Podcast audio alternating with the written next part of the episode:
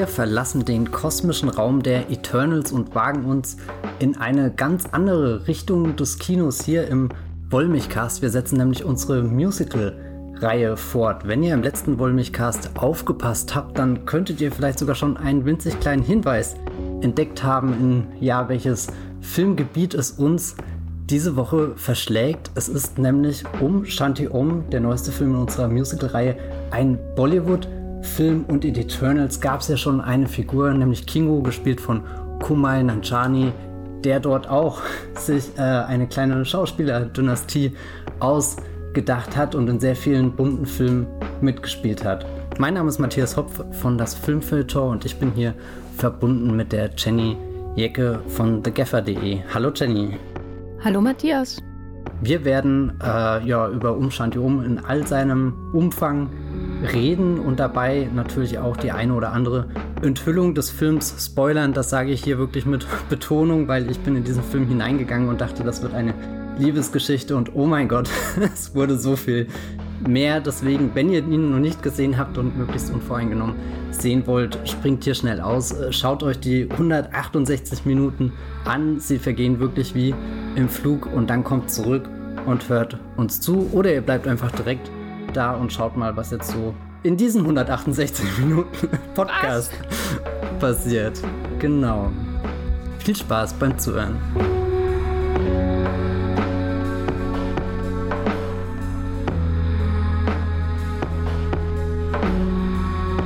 Um Shanti Um, Chandy, wie passt der in unsere Musical-Reihe? Ich glaube, wir haben ja mit einem Beatles-Film aufgehört, der in Schwarz-Weiß war, also gar keine Farben. Das ist ja jetzt eigentlich volle Kanne Kontrastprogramm, oder?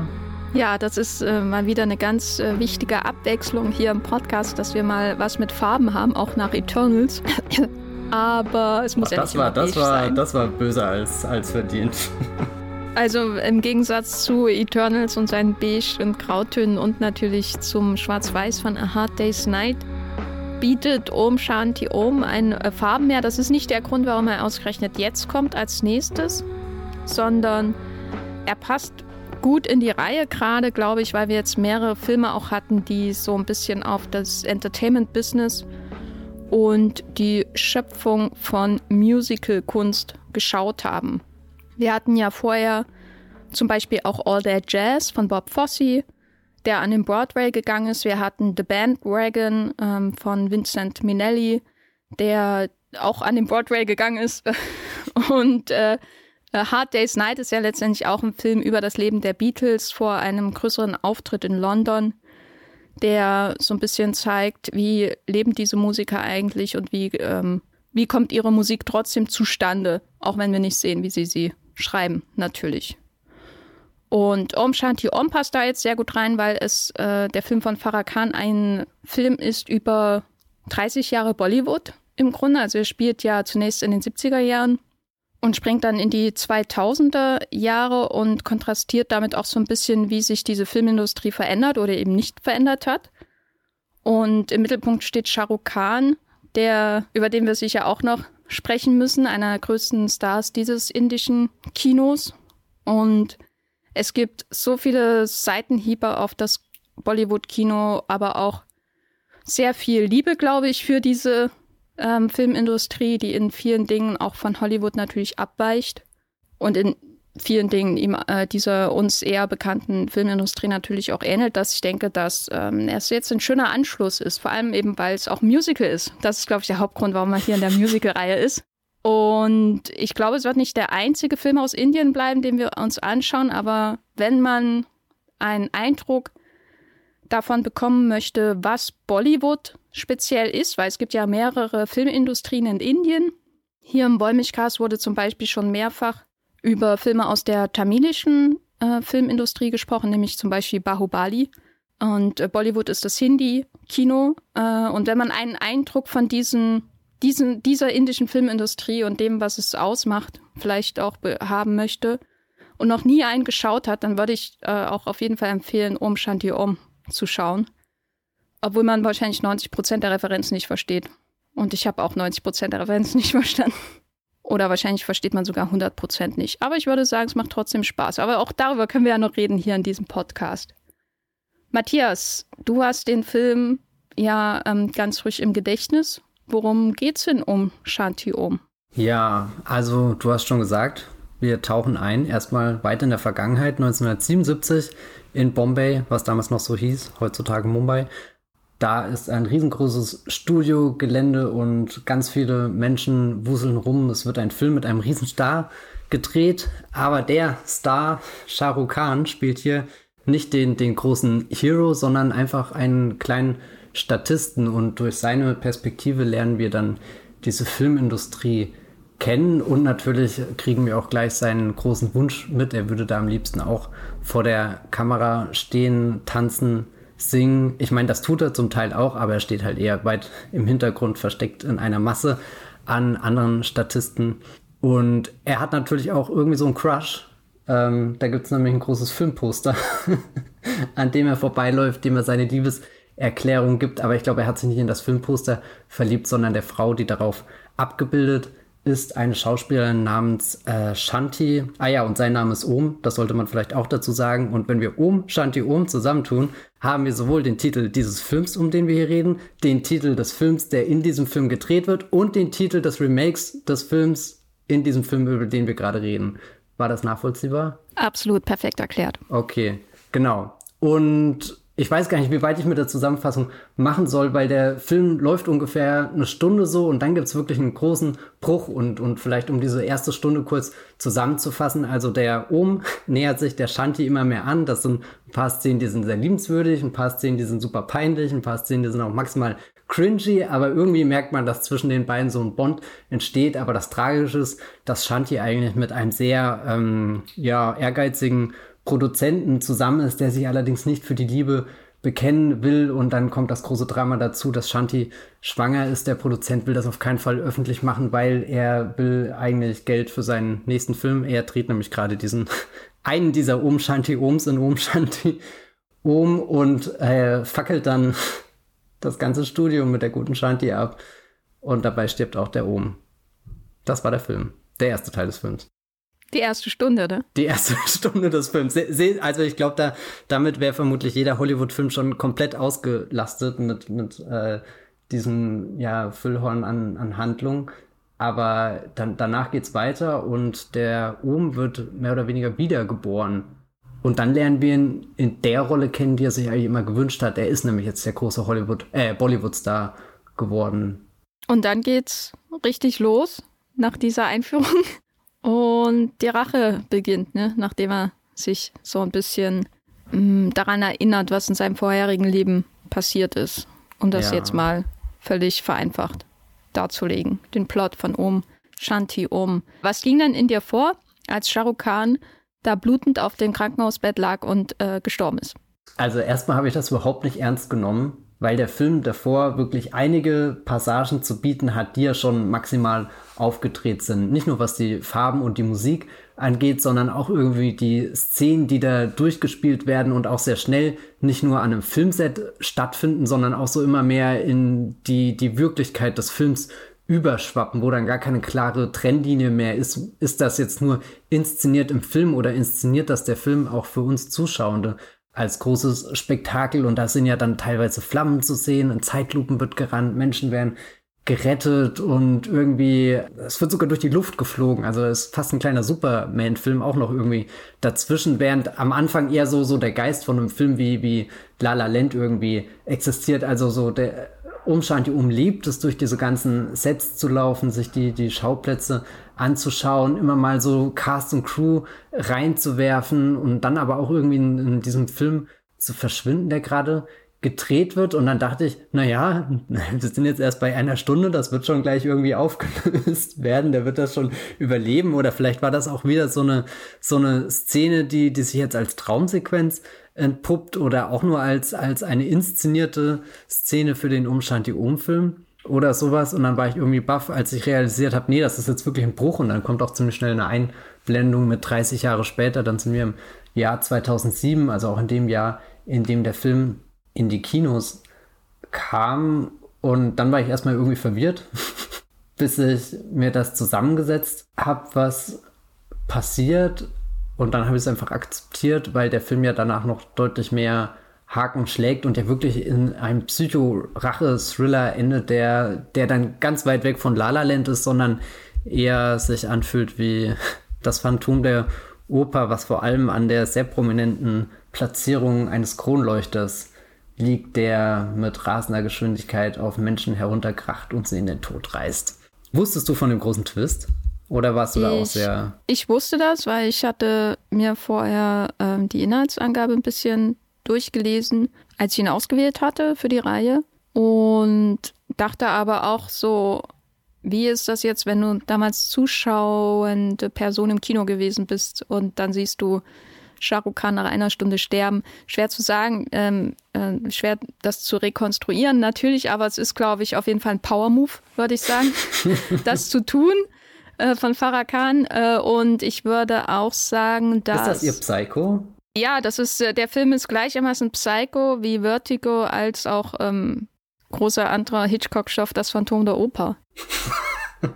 Würde ich sagen. Aber wenn, wir sind ja schon dabei, jetzt zählen wir mal alles auf, was in diesem Film äh, in Sachen Genre oder vielleicht auch filmische Assoziation vorkommen. Wir haben Psycho, vielleicht nicht ganz so naheliegend, aber auf jeden Fall Vertigo, weil es ja in der zweiten Hälfte auch darum geht, dass er eine, äh, einen, seiner, einen seiner größten Fans, dem verstorbenen Filmstar, nachbilden muss, so wie das James Stewart mit Kim Novak macht in, in Vertigo von Alfred Hitchcock.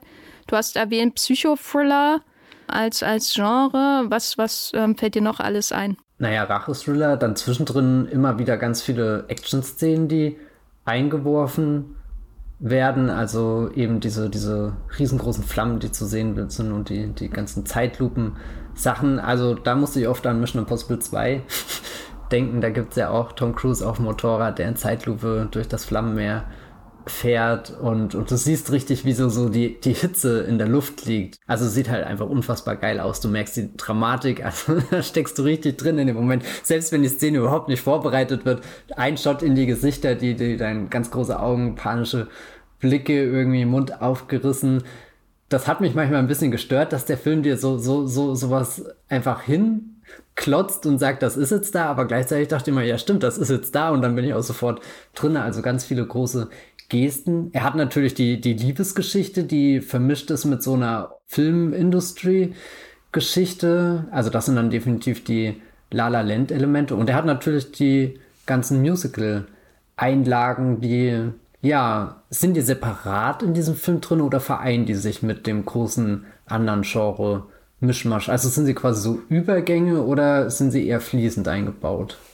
Also, ich glaube, da müssen wir unterscheiden zwischen Musical-Sequenzen, die eher Film im Film mäßig implementiert werden, die sehr plötzlich kommen, aber auch da hat man nicht ständig dieses Gefühl, da wird dran gearbeitet und wir sehen die Marionettenfäden äh, und was dahinter den äh, Kulissen vorgeht, sondern die werden ja auch sehr schnell Realität. Äh, und das, man, man sieht nicht, wie das Set umgebaut wird, damit äh, Shahrukh Khan vom voll Wasser angespritzten äh, Sixpack zum ölverschmierten Sixpack übergehen kann oder so, sondern die, die Übergänge werden natürlich nahtlos gestaltet. Und dann äh, davon ab, abgesehen gibt es natürlich die Musical-Sequenzen innerhalb der Geschichte selbst, wo gerade gegen Ende dann auch so eine erzählende Funktion reinkommt, die das am Anfang gar nicht, die am Anfang gar nicht so intensiv ist. Da gibt es natürlich auch Liebeslieder und so. Gerade am Anfang, gerade das eigentlich einzige wirkliche Treffen, was ähm, Om und Shanti äh, in dem 70er-Jahres-Segment haben. Gerade da ist natürlich die, die, die Liebesgeschichte irgendwie auch musikalisch erzählt und so.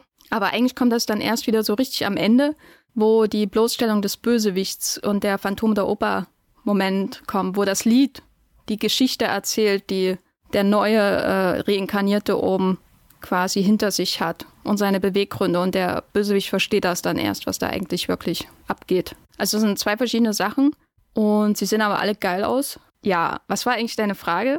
Na, ich glaube, die Ausgangsfrage war, sind die, stehen die Musical-Sequenzen einfach für sich so als Highlights in dem Film oder ergibt das ein großes Ganzes? Also ich würde schon sagen, dass es ein großes Ganzes ergibt und ich würde sagen, sie sind sehr, sehr wichtig, damit alle diese disparaten Momente zusammenkommen weil selbst der Psychothriller wird ja in einer Musical-Sequenz erzählt. Und so kommt dann ähm, so ein überraschend homogenes Ganzes zusammen, obwohl so viele verschiedene unterschiedliche Stimmungen in diesem Film existieren. Also so ging es mir zumindest. Und ich fand es auch interessant, den nach Eternals zu schauen, weil bei Eternals gab es ja öfter den Vorwurf, dass irgendwie auch die Stimmung ständig wechseln und dass da mindestens zwischendrin einfach so viel Humor ist und dann hast du die Hiroshima-Sequenz oder so. Und ich glaube, Om Shanti Om, ohne jetzt die beiden Filme gegeneinander auszuspielen, hat äh, ja eigentlich so ähnliche Schwankungen drin, aber ich glaube, man denkt da gar nicht so intensiv drüber nach, oder? Also, weil alles irgendwie recht organisch ineinander übergeht. Also selbst der, der spaßige und romantische Anfang geht eigentlich recht organisch über in das Verbrennen bei lebendigem Leibe der weiblichen Hauptdarstellerin. Die schwanger ist zu dem Zeitpunkt. Das ist ja. Das und die, wie wir dann später erfahren, nicht gänzlich gestorben ist, sondern noch lebendig begraben wurde. Äh, wie ging das dir denn, das, das Verarbeiten dieser Stimmungen? Also ich glaube, die, die Musical-Passagen sind wirklich sehr wichtig dafür, dass diese Übergänge geschaffen werden, weil dadurch, dass das getanzt und gesungen wird, ist so eine zusätzliche Abstraktionsebene da und das ist leichter irgendwie in diese, die sowieso schon inszeniert wirken, da noch was zusätzliches, neues oder anderes Element reinzuschleusen oder gar dann komplett das Genre zu wechseln. Also da bin ich ganz auf deiner Seite. Ich habe mich das bei dem Moment, wo, wo der große Brand ist, dann auch gefragt, na hoppla, was passiert denn hier jetzt? Aber da ist der Film ja auch schon in einem Modus angekommen, wo er irgendwie auf 180 ist. Also das ist ja nicht so, dass er jetzt aus der vollen Musical-Power dann ein super seriöses Drama wird, was, was, keine Ahnung, so, so ein Schlag in die Magengrube provozieren will, sondern der macht das schon alles mit, mit dem gleichen Schwung und dafür ja, weiß nicht, es war so vielleicht beim Gucken ein kurzer Moment der Irritation. Hm, das ist jetzt arg düster, wenn man mal drüber nachdenkt. Und eigentlich sollte der Film mit seiner langen Laufzeit ja auch Passagen haben, wo du, wo du, wo du das für dich reflektieren kannst, aber er kommt nie wirklich zu dem Punkt, dass du allzu sehr hinter die Kulissen blickst. Das ist eigentlich ironisch bei einem Film, der fast ausschließlich hinter Kulissen spielt, aber so dieses Hinterfragen von Szenen, da bin ich eigentlich gar nicht dazu gekommen, weil ich entweder gestaunt habe weil ich mit dem Untertitel beschäftigt war oder weil halt einfach schon gleich das nächste passiert ist. Und manchmal habe ich sogar, das kann natürlich auch daran liegen, dass ich den gestern sehr spät geguckt habe. Also ich war ein bisschen überfordert mitzukommen mit den ganzen Eindrücken, die auf mich auf, äh, reinprasseln und habe dann auch an irgendeinem Punkt entschieden, dass ich zum Beispiel die Untertitel in den Musical-Passagen für mich ausblende, weil mir die Bilder da gerade viel mehr zeigen. Und um das überhaupt alles wahrzunehmen, hätte ich manchmal auch gerne einfach nochmal zurück gespult und, und dieses, also oder eine, eine meiner Hauptängste war, dass es irgendwann redundant wird, dass all dieses auf 180 gedrehte sich halt irgendwann abgenutzt hat und immer nur noch die, die gleichen Bewegungen zu sehen sind, irgendwie die gleichen Aufstellungen, irgendwie du hast den Hauptdarsteller, der im Mittelpunkt tanzt, der große Schwarm an Menschen außenrum, die die Bewegung mit imitieren, daraus entsteht dann so eine riesige Welle, die dich irgendwie reinzieht, aber das ist dann wirklich nie passiert, dass ich mich daran gelangweilt oder irgendwie satt gesehen habe. Also dieser, dieser ausgestellte Bombast von dem Film mit, mit all seinen Farben und den auch wirklich aufwendigen Sets, die da zu sehen sind, das hat mich dann wirklich durch den Film durchgejagt, kann man fast sagen. Also sehr, sehr viel, was, was in Umshanti um passiert. Also mir ging das ähm, ganz ähnlich. Ich habe auch irgendwann entschieden, wenn, sobald ich merke, dass es ein Liebeslied ist, dass ich die Untertitel nicht mehr lese, weil ich lieber auf andere Sachen achten möchte, weil ich das auch immer schwierig finde. Der Film ist sehr textlastig, wenn man so will. Also es gibt, äh, wird eigentlich ständig geredet und oder gesungen.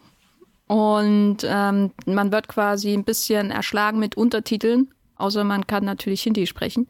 Und dann hast du natürlich die vielen visuellen Eindrücke dieses Films, die musikalischen Eindrücke und ähm, überdies noch dieses Referenzgebilde, was da auf diesem Film drauf sitzt und die vielen Gastauftritte von Bollywood-Stars so. Das kann ich absolut verstehen. Das ging mir ähnlich. Ähm, ich hatte auch manchmal das Gefühl, ich muss vielleicht auch mal kurz auf Pause drücken. äh, weil das ganz, ganz viel ist, was man da verarbeiten muss. Und ich muss ja eigentlich noch meine Pizza machen fürs Mittagessen. Ähm, Was das hast du parallel gemacht? Ja, ich habe zwischendurch einmal auf Pause gedrückt, um äh, meinen Pizzateig auszurollen und meine Pizza zwei Käse zu machen. Hm. Das muss ich zugeben an dieser Stelle. Äh, nicht die ideale Screening-Situation, ich weiß. Und die Pizza war aber sehr gut. Und ähm, das ist aber halt so. Und es ist so ein Film, glaube ich, ich glaube bei, oder bei anderen Bollywood-Filmen, die ich bisher gesehen habe, oder überhaupt indischen Filmen, kann es durchaus sein, dass man manchmal dann auch abschaltet, wenn einem die Story nicht tiefer berührt oder wenn die Stars nicht so viel Charisma haben wie Shah Rukh Khan äh, oder so, oder wenn die Inszenierung ähm, nicht so abwechslungsreich ist, weil die hier ist ja auf jeden Fall sehr abwechslungsreich, äh, auch in den Musical-Sequenzen.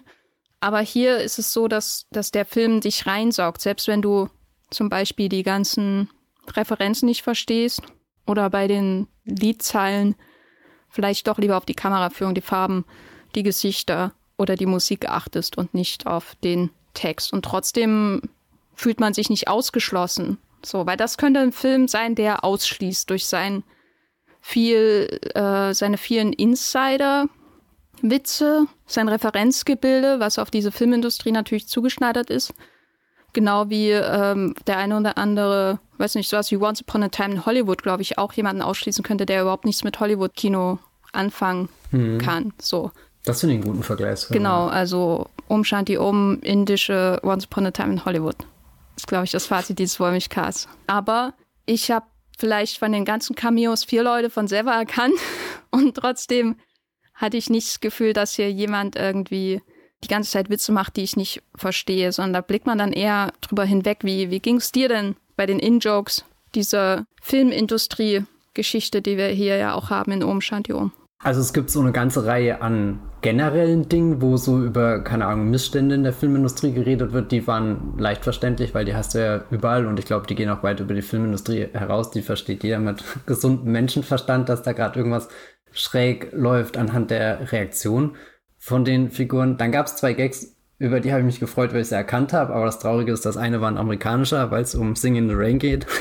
über den, über den ich mich richtig gefreut habe, war der Doom 5 Gag, weil ich wusste, okay, das ist scheinbar eine Reihe, die da existiert und offenbar, ja, machen sie sich lustig, dass, dass die auch sehr, sehr ausgelutscht ist oder ich weiß es nicht, keine Ahnung. Ich habe nie einen Doom-Film gesehen, aber ansonsten hatte ich nicht unbedingt das Gefühl, ich stehe aktiv in den auf dem Schlauch, aber hatte auch manchmal gemerkt, da, da werden jetzt Referenzen gezogen, wo mir einfach das Wissen dazu fehlt, die Hintergründe. Und ich glaube, das Größte ist so eine Sequenz, die dann ziemlich früh im zweiten Teil des Films passiert, also wo wir 2007 angekommen sind und er ist da irgendwie auf so einer riesen Party mit 10.000 Filmstars und da, da gibt also die, die Tanz, die, die Musical Einlage ist dann so aufgebaut, dass er immer im Mittelpunkt tanzt und halt sich, ja, irgendwelche anderen Stars an seine Seite gesellen, die auch immer kurz mit so einem, so einem Auftritt eingeführt werden. Also und so, Applaus. irgendwie aus der Tür raus. Genau, genau, Applaus. Irgendwie die, die Menge reagiert auf sie, was mir irgendwie das Signal gibt, okay, das sind jetzt besondere Menschen, dann überlege ich, aber ich habe sie davor im Film noch nicht gesehen oder habe ich doch mal eine Stunde geschlafen? Also was ist jetzt passiert? Aber es ist scheinbar irgendwie so, so eine Metaszene, wo halt einfach ganz viele Stars dieses Bollywood-Kinos zu sehen sind und dann habe ich später auch kurz über die Wikipedia ähm, gescrollt und gesehen, ja, okay, das, das ist scheinbar wirklich eine, eine der größten Cameo-Sequenzen, die das Kino scheinbar je hervorgebracht hat. Also Avengers Endgame ist ein Witz dagegen. Und dann war ich zumindest erleichtert, dass ich gelesen habe, Priyanka Chopra ist drinne, die kenne ich. Aber dann war ich auch wieder schockiert, weil ich sie in dem Film konkret nicht erkannt habe. Also es war ein, eine Niederlage im Endeffekt, was, was meinen Referenzerkennen in Umshanti um angeht. Aber was ich ganz wichtig finde, was du gesagt hast, diese, dieser Aspekt der, der Zugänglichkeit oder, oder wen schließt der Film aus? Und da war ich sehr erleichtert, weil das ist für mich jetzt eigentlich schon so der konkreteste Einstieg, den ich nach Bollywood gefunden habe. Ich würde jetzt sowas wie Slumdog Millionär auf keinen Fall dazu zählen. Das ist eher, glaube ich, so ein Film, der dich neugierig darauf machen kann, dass dort auch Filmindustrie ist. Aber das ist jetzt so der erste richtige Bollywood-Film, den ich gesehen habe. Und ich frage mich, warum habe ich da so einen Bogen drum gemacht, obwohl mir der Titel auf alle Fälle seit Jahren schon ein Begriff ist und dass ich auch ganz genau weiß, dass Shah Rukh Khan eigentlich ein riesiger Name ist, wo, wo man definitiv mal reinschnuppern sollte, was der gemacht hat, um auch ein bisschen Gefühl für, keine Ahnung, die, die, die internationale Filmwelt zu bekommen. Und da, da würde ich das vermutlich darauf ziehen, dass ich immer ein bisschen so ein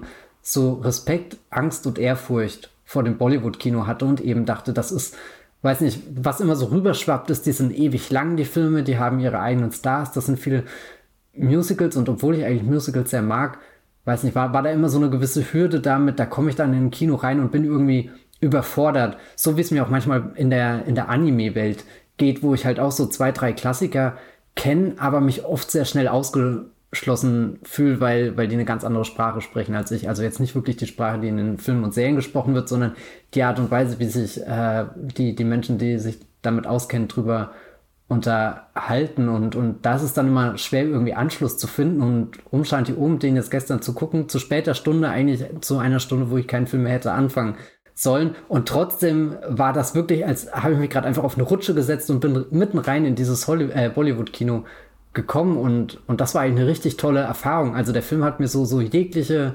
jeglichen Druck und jegliche Angst genommen, den ich jetzt hatte, weil ich dachte, oh Gott, darüber jetzt auch morgen einen Podcast zu machen und vielleicht gar nicht in der Lage zu sein, den Film jetzt richtig zu verstehen und aufzunehmen. Und eigentlich ist der eine sehr schöne Hinführung und sehr klar und überhaupt nicht verschlüsselt erzählt. Und das hat mir großartig gefallen.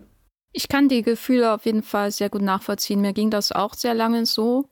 Und ich glaube, was mir den Zugang erleichtert hat, war so ein Grundverständnis, wie Filmindustrien funktionieren können, wenn sie wirklich peak durchindustrialisiert sind, weil wenn man das Hollywood-Kino der 30er Jahre anguckt, die Filme sind zwar nicht so lang, aber da hat man auch oft so Filme, wo 70 verschiedene Genres drinne stecken und Dinge passieren, die man am Anfang nach der Einführung, wo alles sehr komödiantisch wirkt, nie hätte erwarten können. Und als ich, ich habe quasi das Hollywood-Kino dieser Zeit irgendwann entdeckt während des Studiums und dann ähm, so ein bisschen rumgelesen und dann quasi so die ersten Bollywood-Filme ge gesehen und dann erst verstanden, aha, so funktionieren Filmindustrien. Die wollen dir quasi nicht nur ein Auto bieten, sondern die bieten dir ein Auto mit einer Klimaanlage, äh, mit einem Fernseher für deine kind Kinder hinten drinnen, so Bildschirme, die bieten dir alles, was du brauchst, weißt für dein Geld, für dein hart verdientes Geld. Ob in der großen Depression oder in, äh, im Indien der 70er Jahre zum Beispiel, wo das Bollywood-Kino ja eine Hochphase hatte, die wir hier auch nachgestellt sehen. Und dann eben auch in den 2000ern. Und das heißt, du hast alle diese Genres mit drin, obwohl, wenn du das auf dem Papier sehen würdest, du nur den Kopf schütteln würdest. Wie willst du das denn verbinden? Dieses Verständnis, warum machen die das eigentlich so? Äh, das hat mir extrem geholfen. Und das hat mir dann auch so ein bisschen richtig Lust drauf gemacht, weil, äh, und das haben die Bollywood-Filme zum Beispiel mit den Hongkonger Filmen aus der Hochzeit des Hongkong-Kinos gemeinsam, du halt nie weißt, was kommt so richtig. Also natürlich weißt du oft, wie die, äh, die, die Stars aussehen, weil das Schönheitsbild in, Holly äh, in Bollywood schon sehr eindeutig ist aber so die Stories, da können, können halt, es kann halt anfangen wie eine Komödie und dann wird es zum tiefsten Schicksalsschlag und die Stars werden verbrannt, was halt eben so passieren kann. Ne? Und das hast du ja im Hongkong-Kino zum Beispiel auch der 90er, 80er, 90er Jahre. Dass alles passieren kann und das äh, ist für mich einer oder einer der Aspekte, die ich über die Jahre so ein bisschen abschätzen äh, lernen können. Habe ich gerade Deutsch gesprochen? Keine Ahnung am Bollywood-Kino was, wozu ich wirklich bisher nur einen sehr begrenzten Zugang hatte. Also ich bin auf keinen Fall Expertin, aber das ist sowas, was auf jeden Fall für dieses, dieses Kino spricht und was man, glaube ich, auch sehr gut in Om Shanti Om nachvollziehen kann. So diesen Zauber dieser Art von Erzählung von allem, was man reinpacken kann in einen Film. Auch wenn irgendein Variety Kritiker dann schreiben würde, der Film ist tonally inconsistent oder sowas. Was einfach. Moment, an wen, wen hast du gerade gesagt, tweetet? Die Frage ist eher, wen nicht.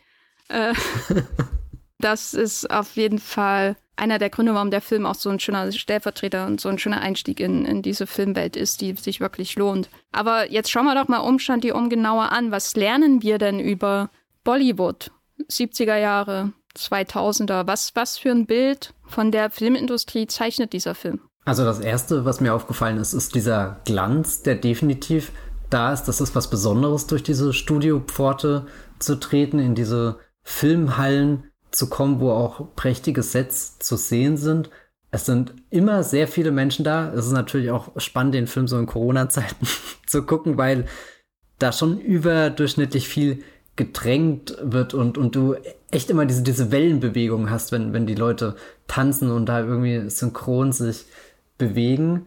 Was dann natürlich sehr schnell auffällt, ist, dass in diesem ganzen Gewusel auch eine Hektik steckt, ein Druck und ziemlich schnell auch irgendwie so, so gar kein großer Masterplan für was denn hier jetzt eigentlich abgeht, was ein bisschen zum Kontrast zu diesen eigentlich perfekten Choreografien steht, die man sieht. Also so, da, da hatte ich selten das Gefühl, irgendjemand in dem Ensemble weiß gerade nicht, was er tun soll und dann kommt der Schnitt auf die andere Seite der Menschen, die hinter der Kamera stehen und, und da heißt es dann auch mal, oh Gott, wer ruft denn hier Cut? Oder so.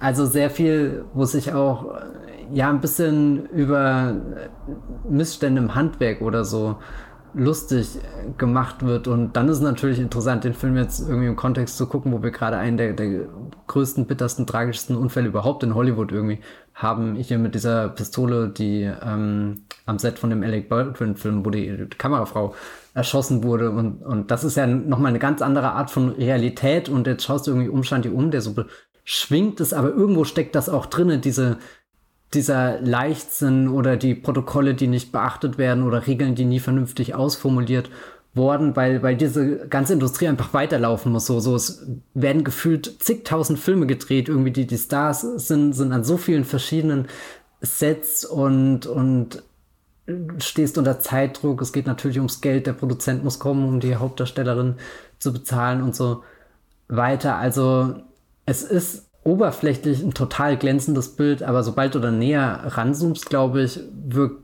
das nicht unbedingt wie die Traumfabrik, in der du da arbeiten willst. Ja, ich finde dahingehend auch den 70er-Jahre-Teil sehr ausdrucksstark, weil da haben wir ja die Figur von Shah Rukh Khan, der äh, aus kleineren Verhältnissen kommt. Seine Eltern sind nur mehr oder weniger Statisten höchstens gewesen im Filmgeschäft und er versucht da seinen Durchbruch zu landen in dieser Industrie, aber es ist eigentlich so gut wie unmöglich, weil er äh, den sozialen Status nicht hat und er gar nicht in Frage dafür kommen würde, weil er auch wahrscheinlich die Beziehungen nicht hat, um so weit zu kommen. Und äh, weil er ein sehr schlechter Extra ist, muss man ja auch sagen, der sich immer in den Vordergrund drängt.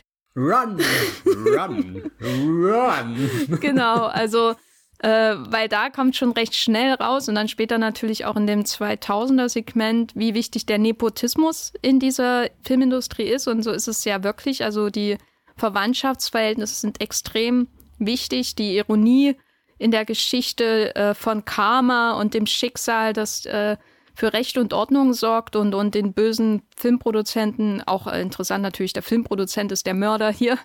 Äh, die Ironie dieser ganzen Geschichte ist natürlich, dass um in seiner ursprünglichen, in seinem ursprünglichen Dasein kein Star werden konnte, sondern dann erst in seiner Wiedergeburt, die der Sohn von einem Bollywood-Star ist. Dann springen wir nach diesem grausamen Intermezzo des Todes nach der ersten Filmstunde, äh, äh, wo das Studio abbrennt, mit zwei Menschen drin, mehr oder weniger.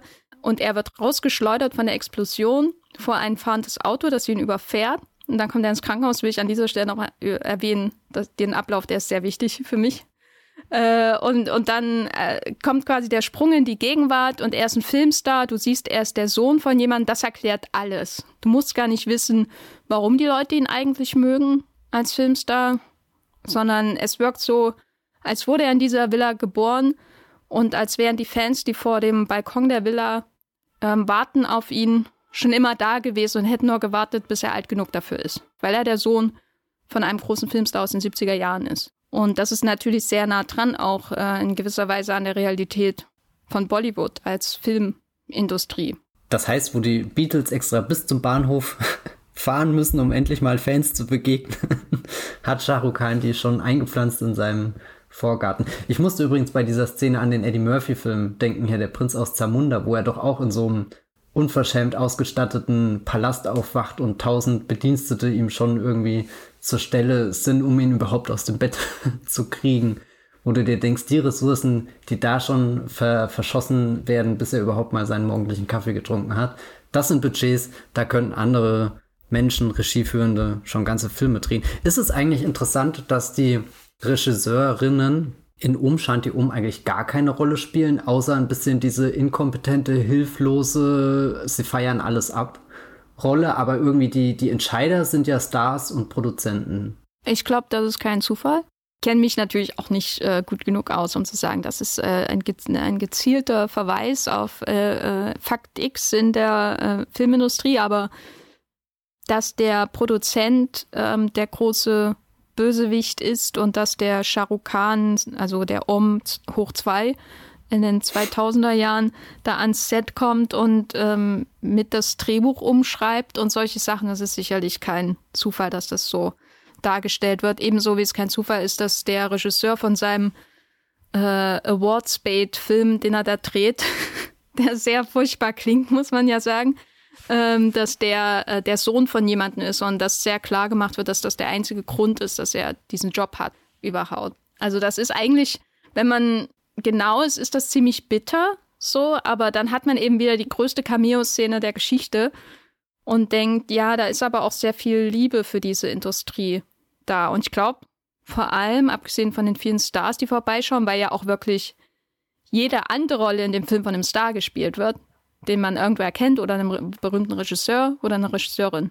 Abgesehen davon kommt die Liebe für diese Industrie, glaube ich, am besten in den Musical-Sequenzen selbst zum Tragen, oder? Weil da wird ja so reingebuttert, als wollte man die Industrie da von ihrer besten und manchmal auch übertriebensten und manchmal auch lustig übertriebensten Seite zeigen. Also die Sequenz, in der Shah Khan oder für die Shah Khan wohl sehr lange trainiert hat, damit er sein Sixpack wieder äh, zustande kriegt, äh, wo er da mit Wasser im Wasser rumtanzt und dann so mit Wasser äh, vollgespritzt wird und dann später ist er da eingeölt und tanzt rum. Das kann man ja nicht ernst nehmen und das soll man auch nicht ernst nehmen, aber gleichzeitig denkt man, das ist schon irgendwie cool, dass die sowas machen. Ja, es hat dieses Magic Mike Level von Spaß einfach, Spaß an der Sache, die du hier jetzt wirklich so einfach mal ausleben kannst, wo jeder Film wirklich sehr viel Konstrukt außenrum bräuchte, um das zu akzeptieren. Und dann gibt es ja in Umstand die Um auch die tolle Szene, wo am Set diskutiert wird mit, ja, hm, was passiert jetzt hier? Und ja, wir brauchen jetzt diese, diese Musical-Einlage, aber wie kriegen wir in den Film? Das ist einfach eine Traumsequenz. Und damit ist es sowohl am Set entschieden, aber als, als auch dann für, für den großen Umshanti Umfilm, den wir schauen. Und dann sehen wir einfach diese Musical-Sequenz und nicht irgendwie in einer Montage oder kurz angerissen, sondern jede dieser, dieser Einlagen wird komplett durchgezogen. Also da macht er wirklich gar keine Abstriche und das hat mir auch gefallen, weil ich finde immer das Schlimmste ist, wenn irgendwie ein Film sowas richtig toll ausgestattetes anfängt oder so, so anspielt irgendwie nur so, wie als gibst du dich auf Spotify durch deine Playlist, aber du hörst keinen deiner Songs zu Ende. Überleg mal, da, da ist All Too Well, der 10 Minuten Cut drin und du machst einfach noch 3 Minuten Schluss. Und um Shanti um sagt, nee, ich gebe euch sogar den 20 Minuten Cut davon. Und das ist dann irgendwie ein, ein Geschenk, das alles aufsaugen zu können. Und ich glaube, daraus ergibt sich auch diese Mega-Lauflänge des Films Wobei, keine Ahnung, wenn wir andere Filme, die gerade im Kino sind, anschauen, ist er ja mit seinen 160 Minuten in guter Gesellschaft äh, zwischen Eternals, James Bond und äh, dem deutschen 160-minütigen Beitrag. Lieber Thomas. Ich bin auch gespannt, wie viele Musical-Sequenzen Spider-Man no, no, Way Home drin hat, der ja auch auf bald 160 zugeht. Ich will ja nichts sagen, aber da der ja dieses Multiversums-Ding weiterspinnt, uh. äh, 10 von 10 Schenkelklopfer, Matthias. Ah, nee, ich schäme mich schon wieder in Grund und Boden. Aber, also ich meine, in einer dieser Dimensionen könnte es doch auch vorkommen, dass einer der Marvel-Stars etwas musikalischer begabt ist, als bisher in den Filmen so durchgeblitzt ist, oder? Also Alfred Molina, der singt Hello Peter. Dann müssen sie aber erstmal die, wie heißt der, Love Man Sequenz in Om Shanti Om toppen, wo er das Superheldenkostüm anhat und die Frauen drumherum äh, mit Herzchen auf ihrer Brust tanzen und so. Also da war ich schon sehr begeistert. Das ist, glaube ich, die einzige Sequenz, die frühzeitig abgebrochen wurde und da hätte ich schon gern mehr gesehen. Ja, stimmt, stimmt. Jetzt hast du mich auch hier überlistet, äh, oder was heißt du mich überlistet, aber zumindest richtig gestellt, das sind nicht alle Szenen in ganzer Länge drin. Wenn aber hier jetzt mal nur weitergesponnen, theoretisch, Kevin Feige ist ja wirklich ein großer Fan und Befürworter von Eternals und ich bin mir ziemlich sicher, es liegt nicht nur an den Sonnenuntergängen, sondern vielleicht ja auch durch die neuen Genres, die er da entdeckt hat und das Bollywood-Kino könnte ja da eine der Richtungen sein, die er jetzt neu auf dem Schirm hat und, und da vielleicht weitere Einflüsse mit reinholt in das MCU, weil das ist ja definitiv klar, dass das MCU in Phase 4 auch irgendwie so diesen, diesen, diesen Horizont erweitern Blick hat. Also das heißt, das diversere Casting vor und hinter der Kamera oder die Themen und, und Genres, die eben die Filme erforschen. Und ich meine, wenn wir sogar eine I Am Groot-Serie bekommen, warum denn dann nicht auch was, was sehr Hollywood, äh, Bollywood-lastig ist? Das ist furchtbar, ich sage in dem Podcast so oft Hollywood. Ich würde es natürlich begrüßen, wenn sie einen Bollywood-Superheldenfilm äh, ähm, machen. Aber als diese Szene kam mit dem Superheldenfilm und äh, irgendwie so gesagt wird, und der Film ist von 2007, Superheldenfilme sind gerade total in, da war ich gerade sehr müde, muss ich sagen, als dieser Moment kam. Okay, ich war nicht sehr müde, ich dachte mir einfach nur, damn, deiner Zeit weit voraus. Weil das war ja so die Spider-Man-Ära, ne?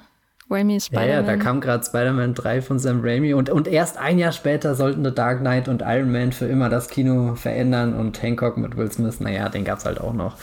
Ja, das kann man über den Film auf jeden Fall sagen. Über Hancock.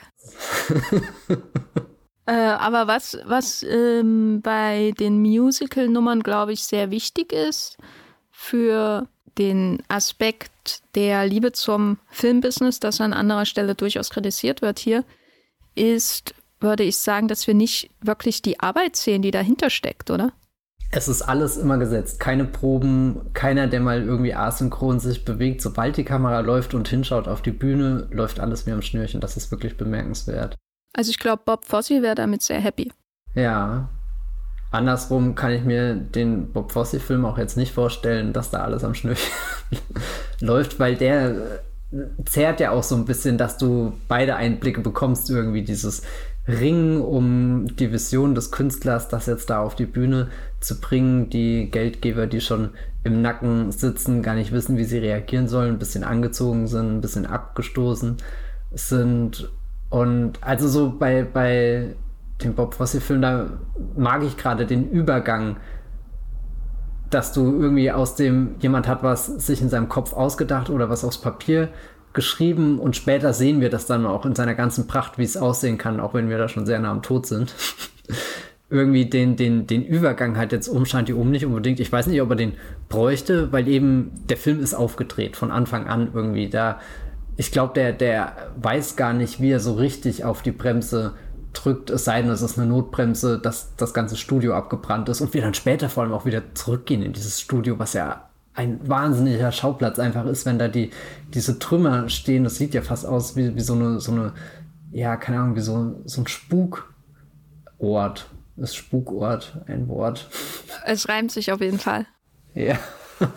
naja, halt äh, die, diese, diese Trümmer, alles ist runtergekommen, verkohlt. Du, du hast das Gefühl, du gehst kurz in so einen Tim Burton-Film rein und, und dann sind auf einmal wieder die, die Bollywood-Farben da. Das fand ich einen sehr spannenden Kontrast. Vielleicht so das einzige Mal, wo, wo du das Gefühl hast, jetzt wird so Anlauf genommen, um eine dieser großen Szenen aufzubauen. Aber kurze Zeit später sind die Szenen ja auch schon wieder da und du gehst nicht wirklich in den Prozess der Gestaltung rein. Und da hatten wir ja schon andere Filme, die uns, glaube ich, in dieser Reihe mehr Kulissen, ähm, Bau, Tanzproben, gigantische Bühnenbilder, die sich bewegen und du fragst dich eigentlich, was soll diese Monstrosität, aber irgendwie ist sie auch beeindruckend. Also ich denke jetzt vor allem stark an The Bandwagon, der ja äh, ganz viel Zeit da rein investiert, wie, wie das Musical von, von jetzt auf die Bühne zum Flop und wieder zum Comeback sogar kommt. Also da, da gehen wir deutlich mehr Strecken zurück und das fehlt ein bisschen dem Umshanti, um dass er uns so in den Lebenszyklus eines Bollywood-Films einfühlt. Also ich glaube, er hat viel über die Filmindustrie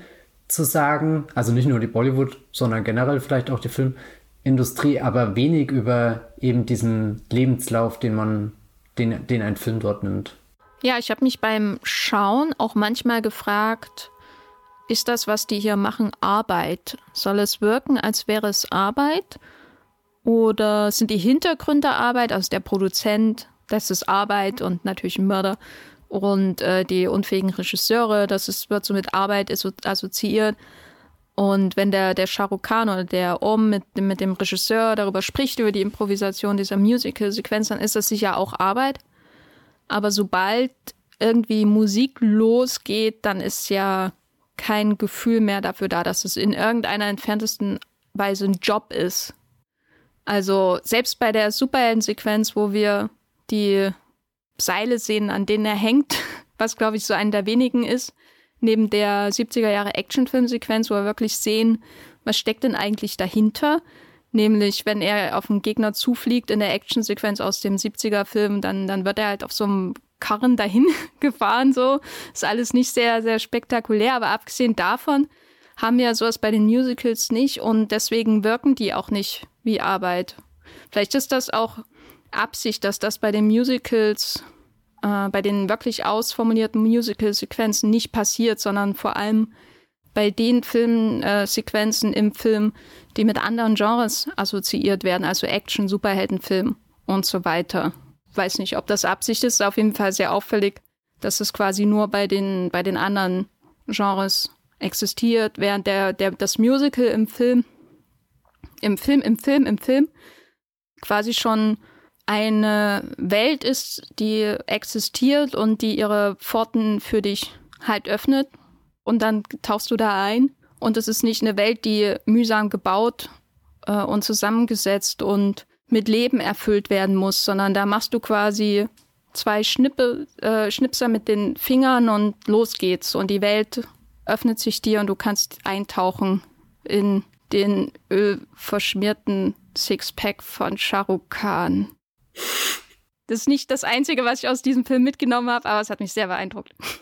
Also ich hätte das, äh, so oft wie du es jetzt schon erwähnt hast, schon auf deiner Prioritätenliste hoch angeordnet. Aber dieses Eintauchen in die Welt und sie existiert schon, da musst du jetzt dran denken, wir haben ja in den letzten Musical-Folgen auch immer darüber gesprochen, dass so eine Reise irgendwie zum Ort des Musicals stattfindet. Und jetzt bin ich wieder bei der Zauberer von Oz, wo ja diese ganze Welt auch schon existiert, gegeben ist. Du brauchst nur einen, einen Wirbelsturm und eine böse Hexe. Und schon bist du da und, und alles ist ausgestattet. Sogar der, der ganze äh, mühsame Weg ist im Endeffekt schon vorgepflastert mit gelben Steinen. Das ist ja definitiv in hier auch der Fall. So, du trittst durch das Tor des Filmstudios und tada. Und selbst wenn man alle diese Hintergrund, äh, äh, diese Hintergrundgeräusche äh, hat, also ich rede jetzt nicht von meinen Straßengeräuschen hier, sondern, äh, weiß nicht, die, das, die Querelen zwischen den Beteiligten so im Hintergrund. Ähm, das kann man halt alles sehr leicht übertönen durch die magischen Sounds aus dieser Emerald City Bollywood. Aber für mich trotzdem eines der wichtigsten Elemente für das Gelingen dieses Films ist SRK, der OK spielt in den 2000er Jahren um Kapoor. Und zwar meine ich natürlich Shahrukh Khan. Ähm, das war jetzt dein erster Shahrukh Khan. Jawohl, ich näher mich der 1% von seiner Filmografie-Hürde gesehen an durch Om Shanti Om. Ich habe schon 3%. Ich schlag dich okay. sowas von in unserem äh, Shao Kahn-Know-how. Ähm, was ist dein Eindruck von diesem Star? Kannst du nachvollziehen, warum er so ein Star ist? Also ich bin ja nicht ganz unvoreingenommen an den Film rangegangen und auch an ihn nicht, beziehungsweise eine der Sachen, die ich definitiv wusste, er ist ein riesiger Name und dann kommt auch gleich schon die Einführung des Charakters, wo, er eigentlich ein Statist im Hintergrund sein soll. Und ich gucke den Film und denke mir, never ever. also wie er da schon in Szene gesetzt wird, schält ihn aus der Menge raus und, und er selbst gibt sich auch da keine Mühe irgendwie. Also klar, sein, sein, sein Charakter, der der oben, der hat so ein paar Züge, wo er vielleicht tollpatschig wirkt, wo er ein bisschen naiv wirkt und wo er auch noch nicht so den Durchblick für das klar, äh, knallharte Bollywood-Geschäft hat, sondern wo er, wo er einfach von seiner Mission, von seiner Liebe und so getrieben wird und, und das macht ihn äh, charmant und nahbar und da bin ich dann auch sofort auf seiner Seite, aber dann gucke ich wieder, wie ihn die Kamera filmt, wie er sich da bewegt und da sind schon einfach viele Bewegungen drinne und so eine Selbstsicherheit, mit der er dasteht, wo ich mir von Anfang an dachte, ja, nee, das, das ist klar, der, der Megastar jetzt in dem Film, selbst wenn, wenn der, der eigentlich gerade in dem Film, im Film die Hauptrolle spielt, der, der, der größere Name sein soll, lässt Umshanti um zu keiner Sekunde irgendwie daran zweifeln, dass es dass der Film auch vielleicht zum Teil um seine, seine Star-Persönlichkeit aufgebaut ist. Ich meine, das ist jetzt nur Spekulation von mir, dazu kenne ich mich zu wenig mit ihm aus, aber wenn wir hier schon eine Metageschichte über Filmindustrie, über Bollywood haben, dann ergibt das ja auch sehr viel Sinn. Also das ist ja ähnlich wie das Casting von Ryan Gosling in La La Land. Das, das baut ja auch auf der Karriere auf, die er davor gehabt hat, die, die den, den Rollentyp, den er da gespielt hat. Und dann passt er natürlich perfekt in diese riesengroße Liebesgeschichte, die sich vor Hollywood und vor Musicals und so weiter verbeugt. Und so in meinem Kopf habe ich das dann auch für Shah Rukh Khan in dem Film zusammengesetzt. Ja, also ich würde jetzt nach Umstand um diesen Ruf nicht in Frage stellen. Da gibt der Film wirklich keinen Anlass, sondern eher, ich glaube, die, die Frage, die jetzt am brennendsten in meinem Kopf ist, ist, ist dieser Shah Rukh Khan, den wir in Umstand sehen, so, so eine Default-Einstellung von ihm. Also, weil wir hatten im Vorgespräch zum Beispiel kurz über The Rock, Dwayne The Rock Johnson geredet, von dem ich mittlerweile das Gefühl habe, dass er halt diesen einen Actionhelden fürs Kino perfektioniert hat, den er spielt durch die Bank von eben jetzt Jungle Cruise über Fast and Furious bis hin zu Red Notice. Aber sobald er dann irgendwie versucht, irgendwie zum Beispiel zu dem Love Interest oder zum romantischen Helden zu werden, dann scheitert er da total. Und das finde ich sehr faszinierend. Und jetzt frage ich mich natürlich, ist Shah Rukh Khan auch einer, der halt diesen einen Typ perfekt spielen kann und dieses eine Gesicht hat, was du dann auch auf tausend Postern siehst, oder ob dahinter noch eine größere Vielfalt steckt. Aber dazu müsste ich natürlich erstmal mehr Filme schauen, um das für mich dann zu klären. Es sei denn, du kannst mit deinen 3% auf, aufklären, Jenny. Ich hoffe eigentlich darauf. Also ich kann ja nur für meinen persönlichen Eindruck sprechen und das, was mich schon früh, nämlich als die Filme bei RTL 2 Samstagnachmittag irgendwie liefen, die Shah Khan-Filme, was mich früh zum nicht Fan, ich war nie irgendwie ein Fan oder so von Shah Khan, aber zum Nicken gebracht hat mit, ja, Shah Khan, ist, dass er, und das zeigt sich auch alles hier in Om Shanti Om, ist, dass er alle diese Genres in diesem Film und in vielen anderen Bollywood-Filmen in seinem Gesicht vereinen kann, ohne jemals nicht Shah Khan zu sein. Mhm. Also er hat eine enorm starke Star-Präsenz und eine Persona, die ganz viel füllt, was schwächere Filme nicht zu leisten äh, imstande sind. Also einfach durch seine Präsenz und er spielt halt, ähm, das macht er hier ja auch, die Comedy. Er spielt den jungenhaften, unschuldigen fast schon Star da in diesem ersten Segment. Er spielt die extreme Hyperromantik, die Bollywood-Filme ja auch so schön macht und einzigartig auch die man da in dieser wunderschönen Schneekugelsequenz hat, mit dem Vollmond der Schneekugel, den strahlend bunten Hintergründen in dem Studio und so, das spielt er. Und was, was ihn für mich auch wirklich auszeichnet im Vergleich zu zum Beispiel gängigen Hollywood-Stars, er spielt die extreme Emotionalität auch. Also Shah Rukh Khan hat dann eben auch Tränen in den Augen. Und das ist auch was, was ich eher zum Beispiel mit dem Hongkong-Kino assoziiere als mit den männlichen Helden in Hollywood-Filmen oder so. Also es geht bei ihm auch darum, so seine Seele, die Seele seiner Figuren so bloßzulegen. Und du hast trotzdem immer das Gefühl, du schaust einen Shah Rukh Khan-Film, auch wenn sich die Figuren natürlich schon sehr stark auch ändern. Er spielt nicht immer wirklich nur dieselbe Figur, das wäre, glaube ich, viel zu einfach gesagt. Und gerade in den 2000ern hat er ja auch ganz, ganz andere Rollen angenommen, die auch hier im Westen dann mehr Aufmerksamkeit bekommen haben, wahrscheinlich weil sie weiter weg vom Bollywood Genre-Film waren. Da ist auf jeden Fall Abwechslung drin, aber das, was ihn für mich irgendwie besonders macht, ist, dass er wirklich, also dass er so ultimativ einfach nur Shah Rukh Khan ist. So. Schwer zu erklären bei Star-Personas von Stars, die sie in ihre Filme hineintragen. Also ich weiß natürlich auch, was die Persona von The Rock ist, aber die ist sehr simpel. Das ist halt der Familienmensch, der ein gutes Herz hat und sich äh, mit seiner Augenbraue so leicht ironisch gibt, aber eigentlich sich trotzdem nicht so richtig selbst auf die Schippe nimmt. Außer es ist, er hat ein äh, kindliches Gegenüber. Da macht er das schon. Und darüber hinaus ist da aber eigentlich nicht viel an der Star-Persona von The Rock dran. Die ist sehr, sehr simpel.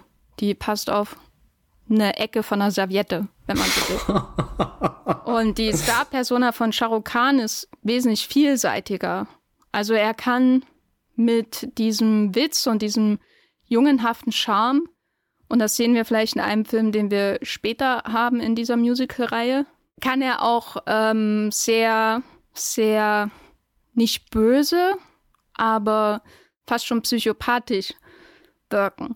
Und er hat diese diversen äh, Pfeile quasi in seinem Köcher Und die, oft sieht das Schussbild sehr ähnlich aus, um ein Bogenschieß-Sprech zu bleiben.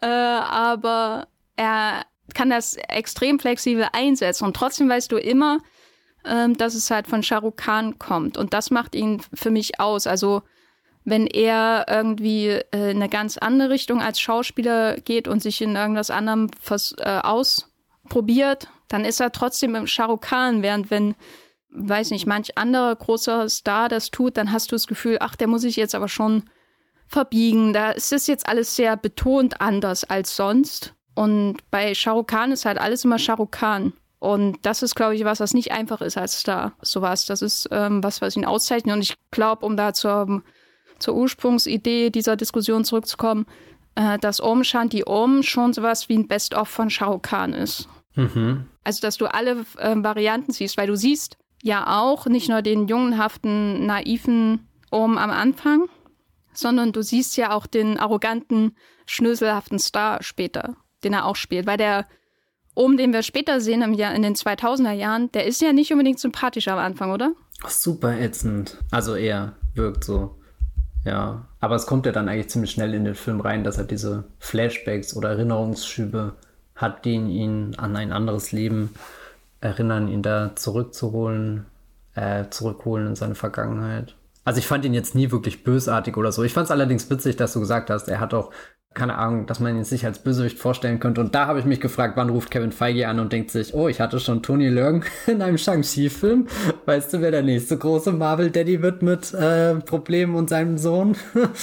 das wird Shah Khan. Ey, das passiert voll wirklich. Also ich stelle mal den Timer, ich sag mal so in drei Jahren ist Shahrukh Khan im Kingo Spin-off. Ja, ja, ja. Er spielt den einen Vater, den Kingo halt wirklich hat. Aber wenn wir jetzt schon über Shahrukh Khan reden, was hältst du denn von Deepika Padukone, die seine weibliche Hauptdarstellerin spielt, zweifach? Da fand ich spannend, als im Abspann stand Introducing, was ja bedeutet, dass das ihr erster großer Film war. Und ich hatte jetzt nicht unbedingt das Gefühl, dass da ein großes Ungleichgewicht zwischen den beiden existiert. Also schon ist Shah Rukh Khan der, der Star und auch der, der das größere Star-Charisma mitbringt, aber der Film inszeniert sie auch sehr als jemand, der sehr untastbar tadellos oder so wirkt. Also in jeder Szene, wo sie so reinkommt, hast du ja fast immer das Gefühl, als friert kurz das Bild ein, irgendwie so der, der, der Wind geht einmal durch, als kommt da wirklich so eine Erscheinung rein und später wird da ja bewusst auch mit dem mit diesem Bild gespielt, wenn eben die nicht mehr Shanti, sondern dann Sandy, die dieser Shanti sehr ähnlich aussieht, aber immer noch von der gleichen Schauspielerin gespielt wird, wenn die quasi diese alte Rolle annehmen soll und sich halt am Anfang überhaupt nicht so, so unantastbar bewegt, sondern eher auch sehr verplant ist die ganze Zeit dieser Kaugummi, der da wirklich in unfassbar vielen Szenen aufpoppt, vermutlich um den Kontrast möglichst groß rauszuarbeiten. Und dann gibt es ja diese Szene, wo sie durch die Tür kommt und dann hast du den Gegenschuss ähm, zu, dem, zu den Leuten, die, die eben darauf warten, jetzt wieder die, die Reinkarnation von, von Shanti zu sehen und teilweise begeistert sind und teilweise maßlos enttäuscht sind, weil der Funken einfach überhaupt nicht überfliegt. Und das fand ich dann auch ganz stark, dass da ja drin steckt, wie, dass du einfach rein theoretisch eine unbekannte Schauspielerin zu der Zeit nehmen kannst, aber solange sie halt richtig in Szene gesetzt wird, kann sie auch einem Giganten wie eben Shah Rukh Khan da auf einer Augenhöhe begegnen und du verstehst, warum er in der ersten Passage des Films auf einmal zu diesem kleinen Jungen wird, der sich Hals über Kopf in einen Filmposter verliebt hat, peinliche Sachen auf Filmpremieren macht und in Ohnmacht fällt. Also da habe ich wenig von so einem Ungleichgewicht gespürt, ehrlich gesagt. Ja, ich glaube, ähm, starmäßig ähm, wird sie auf jeden Fall nicht irgendwie den Schatten gestellt, aber was schon auffiel, ist, dass ihre Figur in der zweiten Hälfte ja eigentlich völlig irrelevant ist, sondern eher wie so eine Schaufensterpuppe. Ja, sie wird halt fast schon zum, zum Werkzeug für den Racheplan degradiert und das ist ja auch vielleicht ein bisschen fragwürdig. Ja, also da ist er schon sehr äh, in Richtung Vertigo noch, noch extremer finde ich. Also einmal geht er sie ja auch so richtig hart an, ja. dass sie mal sich zusammenreißen soll und so. Und da war ich schon ein bisschen schockiert, aber das kann eben Shahrukh Khan auch. Äh, und dann ist er dann sofort danach im dem nächsten Gespräch bei Vollmond, weil es immer Vollmond ist, ist er ja wieder ganz, äh, ganz sanft und gequält von, von seinem vorherigen Leben. Und da musste ich an Mank denken, die Szene, wo Gary Oldman und Amanda Seyfried draußen sind bei dieser einen Feierlichkeit. Ich musste immer an My Fair Lady denken. Oh, okay. Weil da muss ja Rex Harrison, Audrey Hepburn auch das Sprechen beibringen, das Korrekte. Aber ich war da schon irgendwie, also ich hatte eine Erwartung, wo der Film hingeht, äh, nämlich, dass da sich auch wieder eine Liebesgeschichte entwickelt und so und war dann irgendwie so, aber dafür haben sie da eigentlich gar kein Interesse an ihr, so. Und dann geht der Film ja eigentlich nicht in diese Richtung, überhaupt nicht, sondern es bleibt sehr fokussiert auf die Original-Shanti, dann natürlich auch in der großen Konfrontation mit dem ähm, Filmproduzenten Bösewicht. Und wo es für mich äh, ihre Präsenz dann auch gerettet hat, so innerfilmisch gesehen, ist als der Bö also und böse Geist, aber als der Geist von Shanti auftritt in dem Horrorfinale dieses ähm, sehr bunten Musicals und sie dann so zum Racheengel wird äh, und den, den Produzenten konfrontiert. So, das ist so, weil der Film schon sehr stark auf Shahrukh Khan zugeschnitten ist und seine Präsenz und ähm, das, die Wut, die er hat und also seine Figur und den Wunsch nach Rache und natürlich, das ist ja alles, was von ihm ausgeht und nicht was von der verstorbenen Shanti-Figur ausgeht oder so. Sie ist ja eher wirklich ein Bild in der Ferne, was man anschmachtet. Und anzündet. ähm, und äh, deswegen fand ich es schön, dass sie da nochmal so stark in den Fokus gerät, weil sonst ist sie ja wirklich nur ein Mittel zum Zweck, um ihn irgendwie mal ähm, aktiv werden zu lassen in irgendeiner Hinsicht. Und er ist der, der leidet und obwohl sie bei lebendigen Leibe begraben wurde und so, das ist sonst ein bisschen weird sonst, äh, aber sie kriegt dann natürlich die große Rede im Film. Und da habe ich mich gefreut. Ich mochte auch all die äh, diese Schockmomente, wo, wo dann die Original-Shanti wieder so aufblickt und den bösen Produzenten ins Gesicht guckt und das wirkt immer wie ähm, Galadriel hat gerade den einen Ring an sich genommen und zeigt Frodo, was im schlimmsten Fall aus ihr wird irgendwie so. Also nicht, dass die Shanti jetzt super böse wird, aber einfach mit, du hast halt Kate Blanchett und Kate Blanchett hat das perfekte Gesicht, um die Elvin Galadriel zu spielen. Also kann, ich meine, gut, der Herr hat sehr viele gute Castings, die, die treffend besetzt worden sind, aber das ist schon eins der besten und, und dann hast du irgendwie für diese paar Sekunden in der Herr der Ringe die Gefährten, die Szene, wo sich der Himmel verdunkelt, die Wolken aufziehen, bläuliches, weißes, kaltes Licht und, und dann halt irgendwie sie, die, die wirklich auf einmal wie eine Albtraumkreatur wirkt, auch weil du dann so eine, so eine verzerrte Stimme dazu hast und, und das ist aber dann gestern auch einmal so plötzlich passiert, als ich den Film geguckt habe, sie, sie tanzen ja und dann ist gerade im Schnitt und dann ist auf einmal die, die andere oder die, die Original, die OG Shanti da und wirft einen, einen sehr, sehr bösen Blick rüber. Das waren sehr gelungene Momente. Ja, ich glaube, da ist auch so filmmacherisch so viel Schmackes drin, dass das sofort überzeugend ist, dass das von einer bunten Musical-Sequenz, die eine sehr düstere Geschichte erzählt, dann übergeht zu diesem ultra düsteren Phantom der Oper äh, Horrorfinale mit dem Geist der lebendig ähm, begrabenen Shanti irgendwie dann so als so ineinander übergeht. Also das muss man dem Film ja auch auf jeden Fall lassen, dass da, wie du ja auch schon erwähnt hast, alles immer auf 100 bis 110 Prozent geht. Und das betrifft ja auch die Kameraführung, die nicht oft genug um die äh, Figuren herumwirbeln kann, als wäre äh, Tony Scott persönlich am Set gewesen. Und es betrifft die Kenneth Brenner Gedächtnis äh, äh, äh, schiefen Winkel, wenn herangezoomt wird, dramatisch an eine Figur. Und ich sage jetzt diese englischsprachigen ähm, Filmemacher, die nenne ich jetzt nur so aus Spaß. Das ist natürlich alles auch äh, ähm, originär irgendwie aus dem Bollywood-Kino ähm, entstammend. Und da ist so viel Wucht auch in diesem Film, so viel ähm, sich ständig überschlagende Energie, die da in diese Bilder hineinfließt, die Kameraführung, den Schnitt, wie die, die, also es ist jetzt kein Film, der ähm, ähm, extrem schnell geschnitten ist oder so, aber er ist trotzdem unglaublich dynamisch. Ähm, selten wirklich ruhe, ruhige Punkte, wie du ja auch schon gesagt hattest, wo man mal reflektieren kann, was da eigentlich gerade passiert ist sondern es geht immer so zum nächsten emotionalen Höhepunkt und diese Emotionen sind halt so enorm wichtig. Also es geht ja wirklich um die, die grandiose Liebe am Anfang, die er empfindet für das Poster und dann auch wirklich den Mensch, glücklicherweise. Und es geht auch um diesen grandiosen Schmerz diese, dieser Frau, die er nur aus der Ferne ähm, die meiste Zeit bewundern konnte und die dieses geheime Leben hat und dann so furchtbar zu Tode kommt. Und dann trägt er ja diesen Schmerz im Grunde weiter, indem er dann Rache nimmt. Dieser ausgeklügelte große Plan, um den Filmproduzenten dingfest zu machen, das ist auch so absurd. Aber es ist alles so höchst melodramatisch. Und das, was, glaube ich, Om Shanti Om da wirklich auszeichnet, ist, dass er filmemacherisch dem gerecht wird. Also da gibt es ja keine flache, leblose Minute in diesem Film, oder? Nee, hab keine gefunden.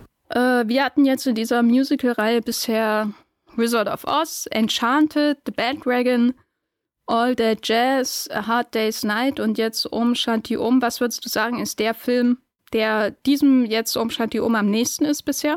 Hm, also die Tendenz geht ein bisschen zum Wizard of Oz, was vielleicht jetzt auch so einen ganz oberflächlichen Eindruck liegt von was farbintensiven und was sehr fantastischem, also wo du eben diese vielen Welten entdecken kannst. Ich meine, er hat halt auch in sich diesen Charakter, wir sind rein theoretisch ein Behind-the-Scenes-Musical und da ist er halt auch nah an sowas wie All the Jazz und The Band Wagon dran. Also teils, teils würde ich sagen. Ich könnte mich jetzt nicht auf einen Film festlegen, wo ich sage, das ist das perfekte Double-Feature, die jetzt zu gucken, sondern er fügt sich eher sehr fließend ein in die Reihe, würde ich sagen. Ist natürlich schön, dass wir auch nochmal einen äh, Fan haben, gerade am Anfang des Films, nachdem wir in A Hard Day's Night die Fans ja eher so aus der Ferne betrachtet haben mit ihrem mhm. Kreischen.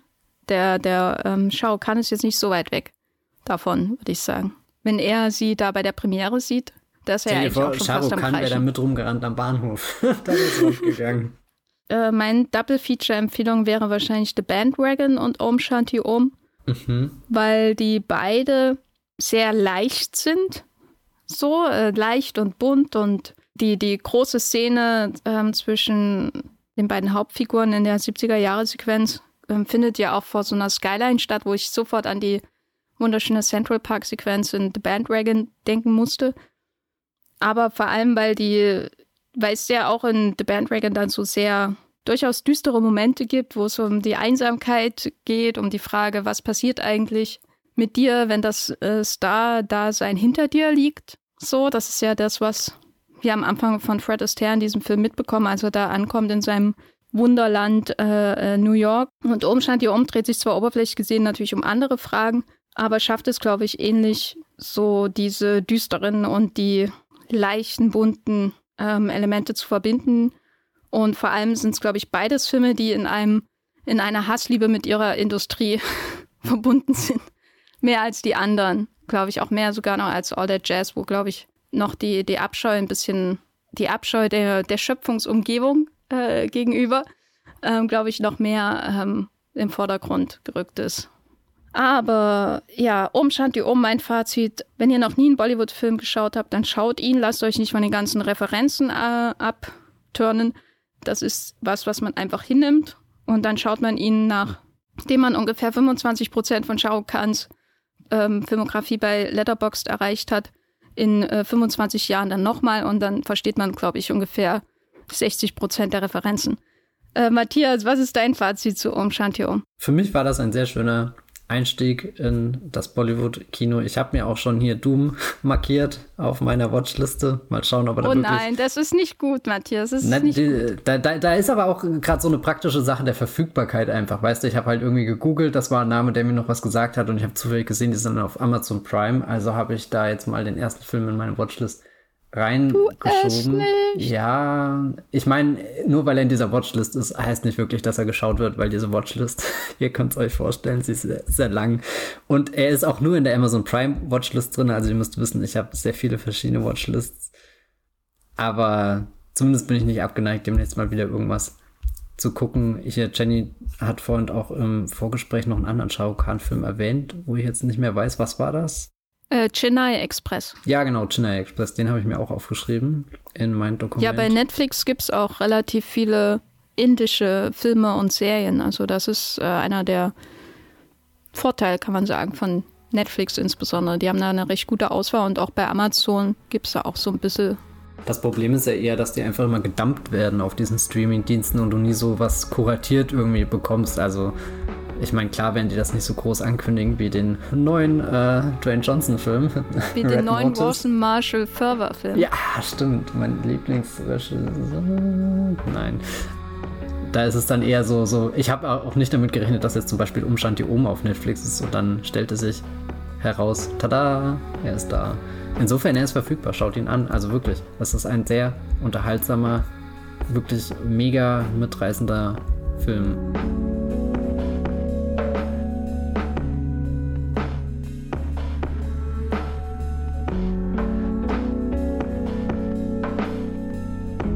Da haben wir die erste Reise des Wollmilchcasts ins Bollywood-Kino vollendet.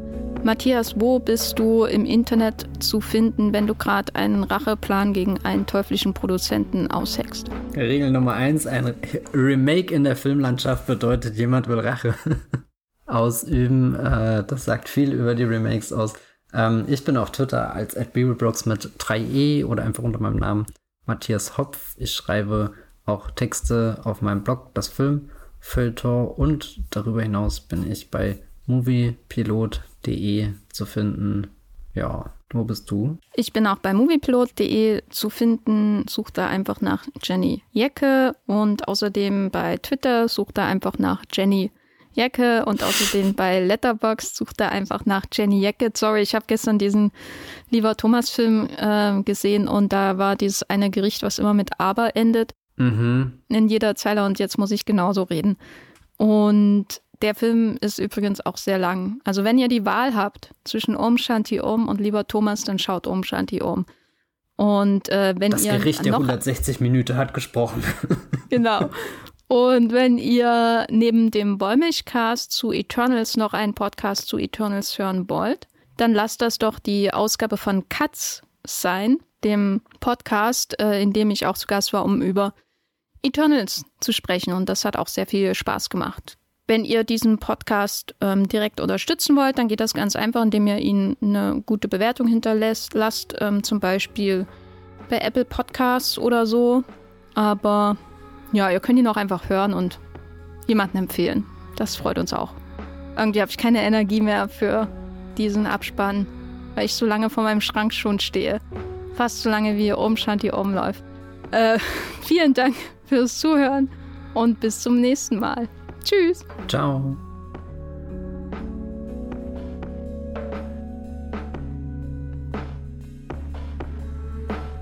Der Wollmilchcast wird produziert von Jenny Jecke und Matthias Hopf. Unser Intro und Outro stammt aus dem Song Slam Canto von Kai Engel. Ihr könnt unseren Podcast bei allen gängigen Apps abonnieren und wir freuen uns über Kommentare und Bewertungen auf iTunes.